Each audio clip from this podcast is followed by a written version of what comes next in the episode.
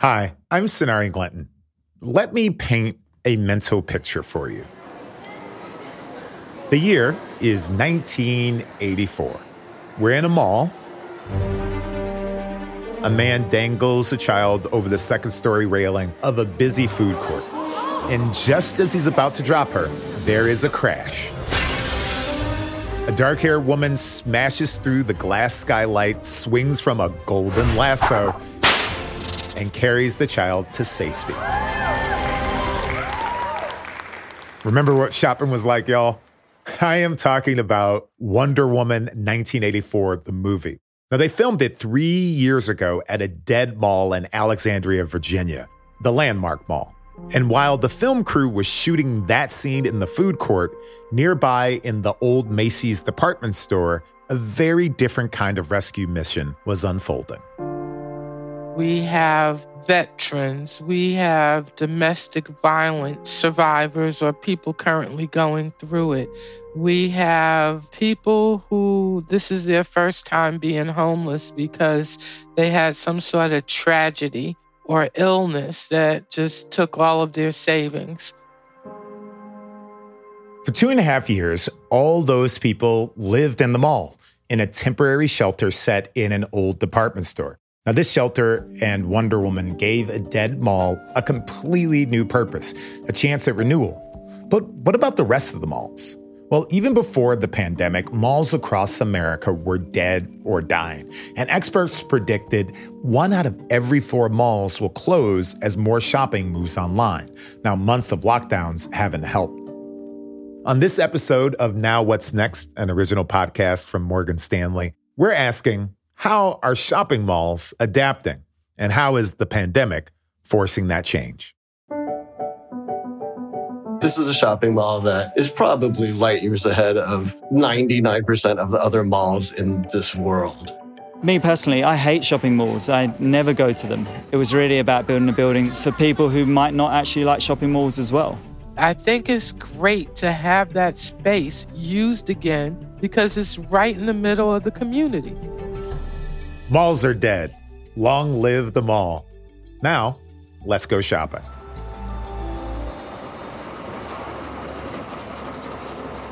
I definitely had a good 30 minutes this morning getting dressed because I was like, I'm going to meet Ilse Metchek. I can't like come looking like a.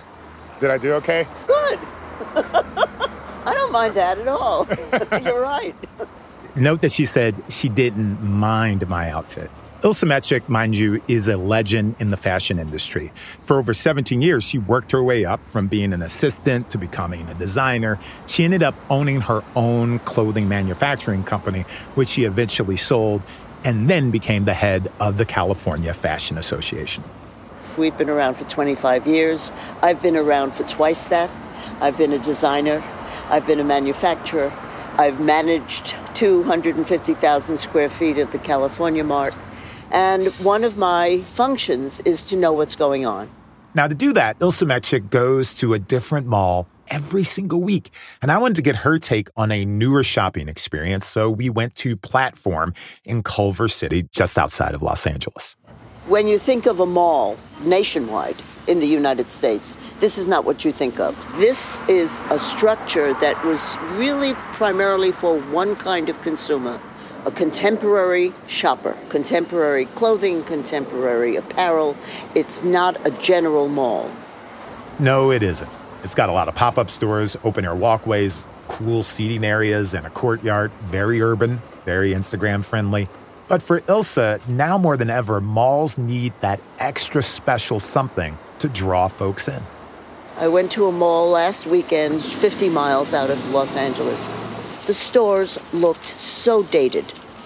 They still had a t shirt with a pair of jeans in the window. There was nothing compelling about bringing all of these eyeballs into the store. The people will be back in the malls. Now it's up to the retailer. And they're just beginning to come to grips with this problem. Before the pandemic, as a country, we were over retailed, too many stores. Too many stores, too many malls, and brands that used to be popular in malls have been closing or failing. Right now, we're talking about 2 million lost jobs. You don't have to be a legendary fashion designer to know that all malls are not the same. They fall essentially into categories. A malls, well, they make the most money. Think high end restaurants and Apple stores. B malls, those are the mid range malls. C's are pretty much over. Those are the ones that are blank spots now because they had J.C. Penney, Sears, May Company, or a Macy's, and in the middle they had all the same brands that you can find anywhere else. And anything that you can buy in a C mall, you could buy online. With the pandemic's boom in online shopping, you would think that malls are in more danger than ever, but 50% of what is bought online goes back, is returned. The bloom is off that pumpkin. You'll buy online what you know will stick with you, what fits, what you know. But for new stuff, to be excited, to be engaged in what's happening, you have to get out. You're not going out to the mall with your wallet in your hand and seeing what you can buy. I think that's not what a mall is for anymore. A mall is a social experience now.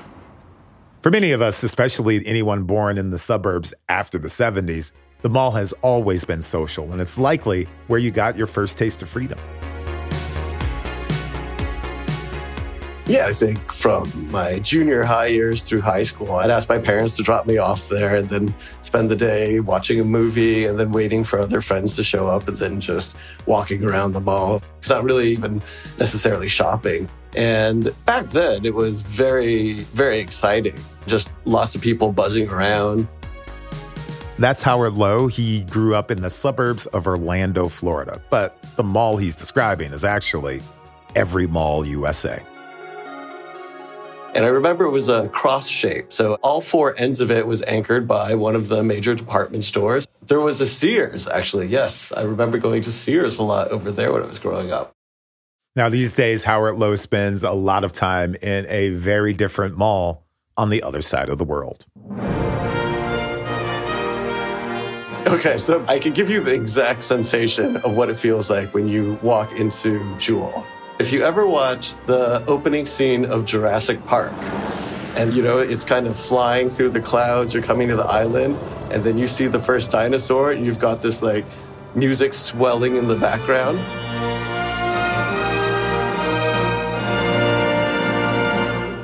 Howard Lo is describing the Jewel, an opulent mall attached to Singapore's Changi Airport. Now, I'm not talking a regular airport, you know. I may have left my heart in San Francisco, but Atlanta's airport stole my soul. Changi is heaven in comparison. It's been rated the best airport in the world. Howard moved to Singapore in 2003, and while working full time at Microsoft, he opened a Japanese style sushi bar where he met his wife and future business partner. They took that sushi bar and grew it into a group of restaurants and bars called Empire Eat. They chose to put two of their places in the Jewel because, well, they knew it was going to be a hit. When you come in from the main entrance, as soon as you walk in, it's grand. Like there's just so much space as the hallways are so wide. But straight in front of you is the amazing rain vortex. That is the world's largest indoor waterfall, dropping down from the glass ceiling, and it's surrounded by a forest that stretches over five stories. There are also garden mazes, climbing nets, a museum, movies, lots of places to eat, bars, and oh, yeah, shopping. It's an all day experience, and you don't have to be inside the, the travel part of the airport to go to Jewel. It is open to everyone even before Jewel, the locals have always gone to just hang out at the airport. But you go there at any time and you'll see students using the restaurants to hang out and study at. You'll see families coming in with their kids since there's all kinds of rotating exhibits and road shows that are going on at the airport. Now, during the pandemic, with most travel suspended, Changi Airport has taken a huge hit. Passenger traffic dropped nearly 83%. But Howard's noticed the locals have embraced Jewel even more. I think it offers a little psychological escape. The fact that you do go to the airport to go to this mall helps trigger those associations in one's mind that they're getting away. Then once they're in the mall, because it is so different from the other shopping malls out here, it feels like a comfortable mini vacation. And while Howard says Jewel is light years ahead of malls around the world, there are signs it's changing stateside as well.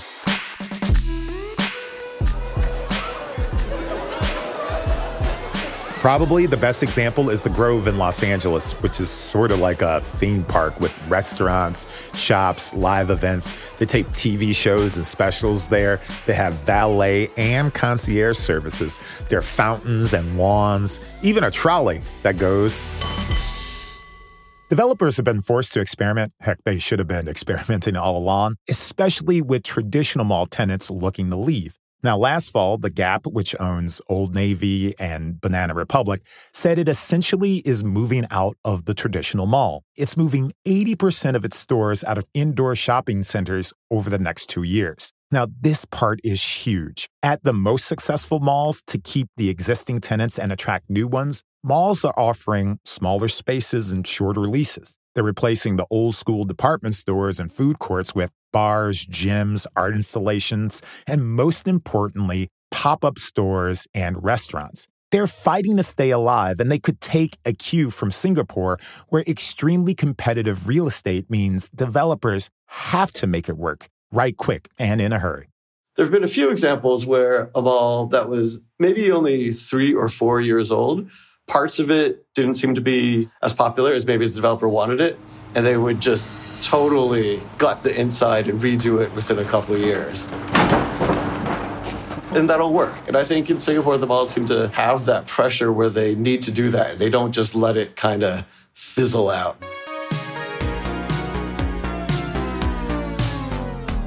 Fizzle out. That's exactly what happened to the exciting mall from Howard's teenage years in Florida. It was very sad to see that this place that was so iconic in my youth is now this almost empty shell of a large building. It makes me feel a little bit sad every time I go because, you know, malls have a very romantic place, I think, in especially American history and the development of American towns, American city life. Let's take a moment. I'm going to try to put this in a bit of context. While Howard may be nostalgic about the good old days of the American shopping mall, shopping malls actually are kind of new. The designer of the first fully enclosed indoor shopping mall was Victor Gruen. He was an Austrian Jewish architect who fled the Nazis during World War II. Eventually, he settled in Los Angeles. Gruen's malls are a post World War II invention, and like a lot of mid century designers, Gruen was looking to solve social problems with good design. In his own words, Shopping centers can fill an existing void. They can provide the needed place and opportunity for participation in modern community life that the ancient Greek agora, the medieval marketplace, and our own town squares provided in the past. Oh, architects, always dreaming.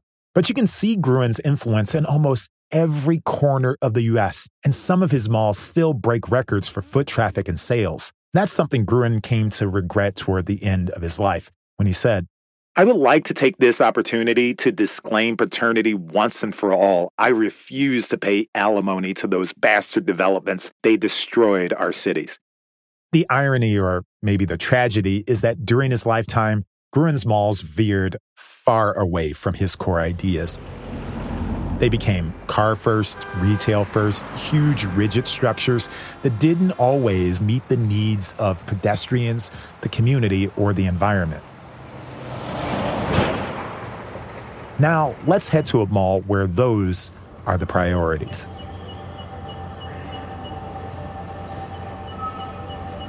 So, why don't you give me a little bit of a tour? Absolutely. Uh, one thing worth, whilst we're standing here, I'm not sure if you can hear it, but there's a soundscape of native birds indigenous to this area. Every entrance of the building that you walk in, you have this sense. You walk in, there's a soundscape, there's also a smellscape. So, in this particular entrance, there's a subtle smell of burning eucalyptus trees.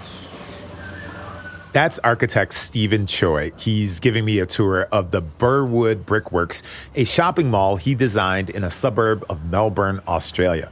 Like Victor Gruen and so many other designers and architects, Stephen Choi is a dreamer. If I'm honest with you, when we first took on the idea of building a shopping mall that, you know, could generate its own energy, recycle its own water, be full of food, no toxic materials, and then many, many other things, I actually thought it was impossible. I, I really didn't think it'd be possible. But here we are, just inside the entrance, looking up at a ridge ceiling covered in black and white waves, arrows, and other shapes designed by a local Aboriginal artist. So the ceiling's actually about telling us where we are in the world. This mall, built 10 years ago, would have been more like a casino. You can't find your way in, you can't find your way out. You don't know what time of day it is, you don't even know if it's raining outside. In here, we try to flip that on its head the Burwood Brickworks upends a lot of things we assume about how malls operate. For example, the kind of stores that go in it. So there's a pharmacy just in front of us. Just above that black sign you see there is a medical center. There's a large supermarket or grocery store. There are no fast fashion or luxury shops here, mostly just services and food. There's a butcher shop and then just above and behind that butcher shop, where you see the timber in the far end, that's a childcare centre. And the prime real estate, the north facing wall with the afternoon sunshine pouring in, features a giant staircase. So that when you come here, you're encouraged to take the stairs rather than take the lift. So save a bit of energy, but it's really about people's health and well being. So we're going to walk up those stairs and then we're going to go up to the first floor. Now, why was that important as you're walking up? When we think about, you know, sustainability, we're only often we're just talking about, you know, energy, water, materials, waste. But actually the most important thing is that we're healthy as people and so emotional health is important. The stairs relate to physical health, the ceiling relates to spiritual health. And often we don't think about health when we're talking about buildings, but that's really important. Here's something important to know about Stephen Choi. Me personally, I hate shopping malls. I never go to them how does a guy who, who believes in sustainability and doesn't particularly like uh, shopping malls get into the making the shopping mall business? It's a great question because I, I'm an architect and I realized that you know everything that I was doing was actually not helping the world; was actually just making it worse. And so I embarked on this adventure to try and change it. Now, when Stephen says making it worse, he's referring to a whole slew of environmental problems we're facing water pollution, habitat destruction, air quality, global warming, and of course, climate change. Now, remember Ilse Metchek, our mall expert from the beginning? She might object to a mall without, I don't know, fashion, but she and Stephen share a common vision of how a mall needs to be forward looking. People build malls based on what's coming. They don't build a mall based on what is. Global warming and climate change are here, not just coming. So every time you build a building, it makes a lot of those environment problems I mentioned much worse. So we wanted to build a building that wouldn't do that and also a building that was completely accessible to everyone in society. That's a key for Stephen Choi. Building a green building for everyone. Now, usually ultra green buildings are private homes or corporate spaces. But generally, for the everyday person, they never get to interact with a building that doesn't just do less damage to the environment that it's in, but could actually regenerate it. The architect and dreamer Stephen Choi wants this building and the lessons that went into making it to be easily replicated and improved on. So he's sharing the plans and the data with other architects. That used to be unheard of. We end our tour at Stephen's favorite spot in the mall.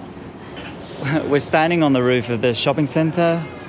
It's an urban farm up here, so there's thousands and thousands of square feet of food that's grown and also there's chickens, quails, bees, butterflies, and many other insects that we don't control. Many other insects you can't control. Let me just take this opportunity to remind you that we are on the roof of a shopping mall. And there's kids playing and people eating food that was grown right next to them. And then those people, when they go home, and I hear about this every day, you know, they start planting the same crops, or they come to the farmer and they start talking about what they should do about their chickens or whatever that they own. And I think that's happened at the community level and it's happened at the industry level. And it seems like your work has been focused on a couple of these ideas one, the environment, and two, bringing the ideas sort of off the mountain.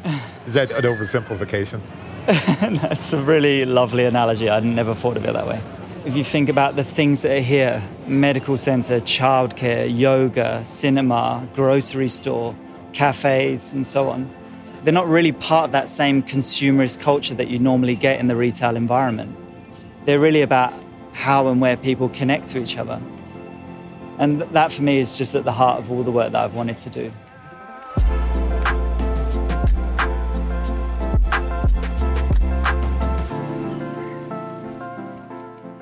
From the lush green gardens of Melbourne, Australia, to the cobblestone streets of Alexandria, Virginia, and that temporary shelter in the Landmark Mall.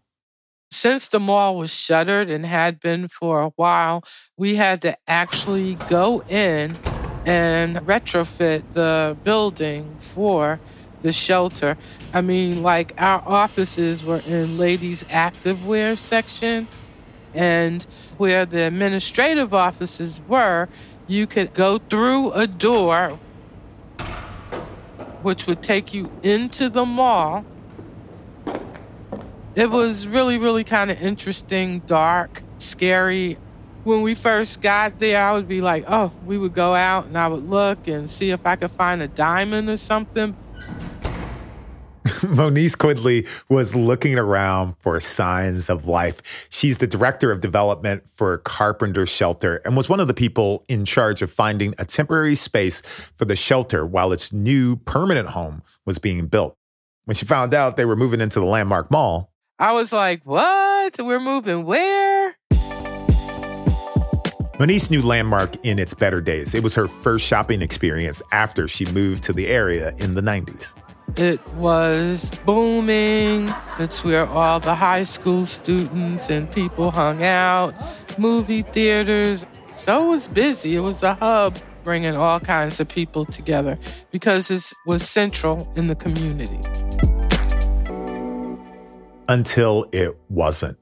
Demographics shifted in the neighborhood and shoppers shifted to the newer upscale malls. Redevelopment plans for the landmark fizzled in 2008 when the financial collapse bankrupted the owners. Retailers started closing one shop after another until all that was left was the Sears and long corridors of, well, nothing. In 2017, the Landmark Mall went dark. As the owners finalized new development plans and renegotiated with the community, they agreed to let the Carpenter Shelter have the old Macy's space rent free. It was interesting to hear some of the residents' stories and the fact that many of them had shopped at the mall when it was a mall. Some of them have even worked in the mall when it was a mall. I think that bears repeating. Some of them have even worked in the mall when it was a mall. So, how did living in it as a homeless shelter go over? Well, I think they were a little happy in one aspect because since everything was brand new, they were getting brand new rooms and brand new beds and mattresses. But it was also, for some, reminding them of where they had been previously. Is there a more tangible reminder of your town's better days than an abandoned mall? But there were bright spots. At one point, we had a carnival that lasted about a month, which was right outside, because think about it, there's lots of parking. The children were all excited, but the shelter didn't have the funds to cover the tickets. And then a donor came through and paid for everyone to go. It was really nice that people who were experiencing a crisis were able to just let their children be children for, you know, two hours and not have to worry about how the ice cream would be paid for or what rides they could get on. The carnival left, as they always do, and a Christmas tree vendor showed up in the lot. Monise says there was always something going on. Was kind of like we came and then life came back to the mall because at that point it was kind of like nothing really much going on. But it was like we brought the community back to it. So that was good. We brought the community back to it. Can you hear that, Victor Gruen? One of the things we often forget about malls is that they weren't built with flexibility in mind. If the people move away or the people change, then the mall can't move. It's there. The mall can't move. People can move. But malls can reinvent themselves to meet the changing needs of people. Carpenter Shelter moved out of the landmark and into their forever home last November. And early this year, landmark developers announced a plan to turn the mall into a hospital campus with mixed use housing, retail, and green space. Designs and things of that nature might have to be tweaked but I think it's great to have that space used again because it's right in the middle of the community. And that makes it very valuable, valuable real estate.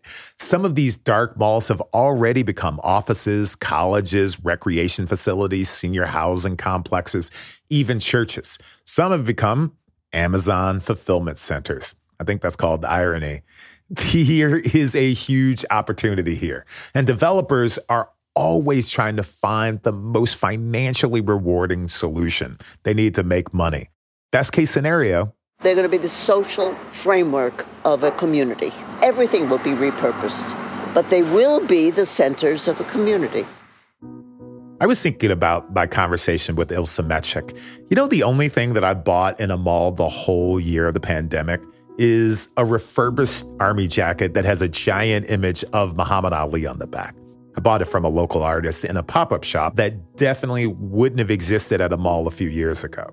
Now, to be honest, I might go back and see what shows up there next. As Ilse Metchek would say, fashion and malls are about being relevant. And what's more relevant at this moment than community? The mall is dead, I guess. Long live the mall.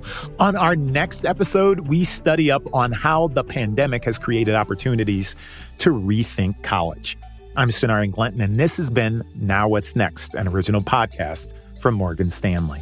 Thanks for listening.